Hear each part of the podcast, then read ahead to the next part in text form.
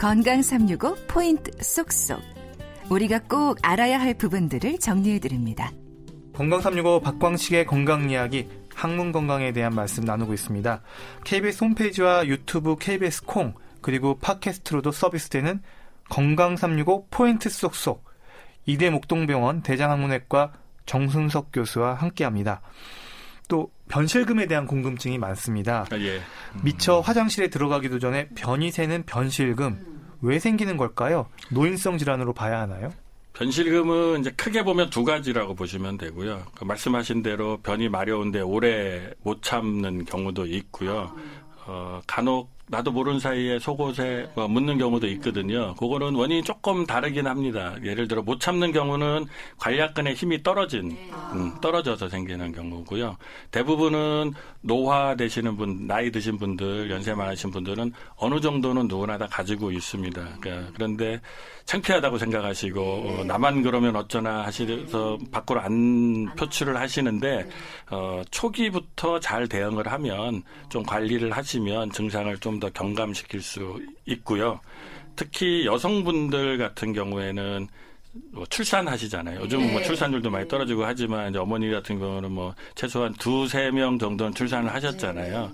출산하시는 경우에는 임신 중에도 보갑이 증가돼서 항문 쪽으로 압력이 많이 가게 되고 출산하는 과정에서 관략근이 약간 그러니까 질하고 항문 사이 쪽 예, 그쪽에 관략근이 조금 손상을 받을 수 있거든요.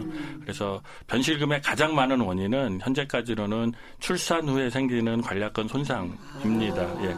그 외에도 뭐 당뇨병이 심하시거나 아니면 뭐 척추, 뭐 허리 디스크라든지 이런 신경에 문제가 있는 분들은 항문 관략근을 조절하는 신경이 좀 약해지거나 하는 경우에 어, 변실금이 생길 수 있고요. 그런 경우에는 말씀하신 것처럼 오래 참는 것도 문제이지만 뭐 못 참는 것도 문제이지만 나도 모르는 사이에 속옷에 조금씩 묻히게 되는 경우가 있습니다. 진단 기준도 궁금합니다. 어쩌다 한두 번의 경험으로 변실금이라고 하진 않잖아요. 어, 변실금은 한 번이라도 그런 경험이 있으면 변실금이라고 아. 진단할 수 있고요. 예, 있습니다. 근데 뭐 설사를 너무 많이 해서 뭐 네. 이런 경우 그런 경우는 좀 음, 변실금 보기는 어렵습니다만은 예 그러니까 일반적으로 주기적으로 음, 뭐또 이제 스코어링하는 점수를 매기는 그런 그 중하냐 경하냐를 이제 점수를 매기는 것도 있거든요. 그 중에는 뭐 가스를 못 참는 경우들 별거 음. 아닌 것 같죠. 예, 예 그냥 길에 가다가도 못 참고 그냥 뭐 배출하고 하는 경우들 많으신데 그것도 변실금의 일, 증상입니다. 네. 진짜요? 그렇습니다. 예. 어, 아니 감기 아직 아직 괜찮지 않으세요? 아, 뭐 저는 이제 뭐 나이를 좀 먹어봐다 보니까 젊을 젊을 때보다는 조금 어, 좀 참기가 쉽지 않은 경우가 있는데 아마 어머님들 같은 경우는 대부분 다 예, 거의 뭐 못 참으실 거예요. 근데 그것도 어. 있고요. 그래서 가스뿐만이 아니고 묽은 변이라든지 굳은 변, 굳은 변까지 이제 실금이 되면 그건 증상이 좀 아주 심한 경우고요. 너무 심한 경우에는 뭐 기적이라 그러죠. 패드 네. 착용하고 다니시기도 하고 또 외, 출을 안 하십니다. 그러니까 네. 예, 외부에 안 나가 냄새 날까봐. 어. 예. 그래서 사회로 막 격리되고 하는 아주 심각한 그런 상황까지 벌어질 수도 있습니다. 그럼 변실금도 초기 치료가 중요한가요? 그럼요. 예. 어떻게 초기에, 대응하는 예, 초기에 이제 심하지 않은 경우에는 이제 원인을 알아봐야 되겠죠. 이제 신경의 문제이거나 아니면 뭐 근육의 문제이거나 있을 수 있습니다만은 어 쉽게 말하면 잘 아시는 케겔 운동. 네. 예. 그거 하시면 골반 근육 강화시켜 주잖아요. 아. 예. 케겔 운동이 상당히 많이 도움이 되고요. 어, 어 알통 키우려면 아령 같은 거 해가지고 뭐 예. 이렇게 하면은 알통 생기는 것처럼 케겔 운동을 제대로 열심히 하시면 관략근도 조금 알통처럼 튼튼해지죠. 예.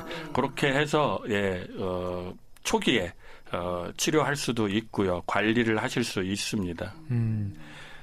변실금 진단을 받기까지 뭐 10년 이상 시간이 걸렸다는 분들도 있다고 들었는데요.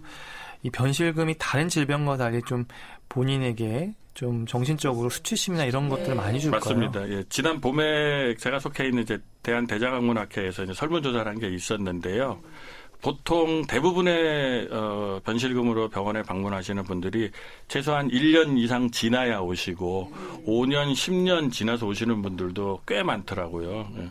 이제 말씀하신 대로 좀 나만 그러면 어떡하나 창피하다 뭐 이런 생각 때문에 그러시는데 오히려 또 미리미리 알리시고 음, 초기부터 어, 관리하시면 어, 더 심해지기 전에 치료하실 수 있습니다. 음, 그럼 방치할수록 점점 더 심해지는 거는 분명한 거죠. 그렇죠. 예. 어, 이게 저절로 회복되는 경우도 있나요? 어, 저절로 회복된다기보다는 이제 관략근 운동을 통해서 힘을 키워서 관리를 하는 거죠. 예. 음. 항문 예를 들어 뭐 항문 수술 같은 게 하는 경우도 있고 항문을 뭐 다치고 하는 경우들도 있는데 항문은 사실은 한 번 다치게 되면 다시 정상으로 되돌리기가 쉽지 않거든요. 항문 관략근 같은 경우는 뭐 수술에 다칠 수도 있고 분만에 다칠 수도 있고 뭐 다른 원인에 의해서 다칠 수 있는데 한 번 다치면 되돌리기가 사실은 좀 어렵습니다. 그렇기 때문에 어, 항상 소중히 다루시고 예, 잘 관리하시는 게 중요합니다. 네. 음,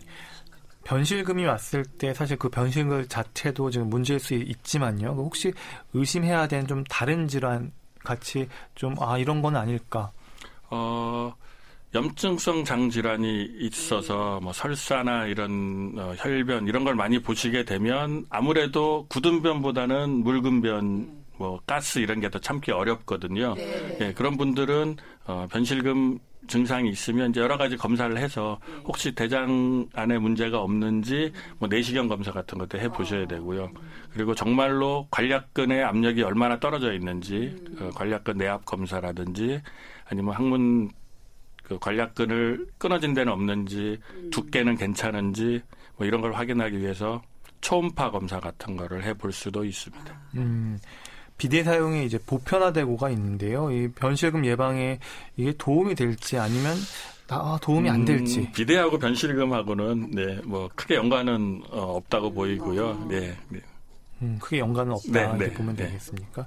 그리고 변실금 환자들은 유제품이나 양배추, 브로콜리 섭취 좀 자제할 필요가 있다는 말도 하던데요. 어, 좋죠. 그런 게 이제 섬유질이고 또 변을 자, 잘 보게 할 수 있는 그런 어, 제품들인데 어, 말씀하신 브로콜리나 아니면 양배추, 뭐 양배추 좋다고 막 갈아 드시는 분들도 많고 한데 또 콩 이런 것들이 섬유질이고 해서 좋기는 한데요. 변실금이 있는 분들은 이런 어, 제품은 소화되는 과정에 가스를 만듭니다. 가스가 생기게 되거든요.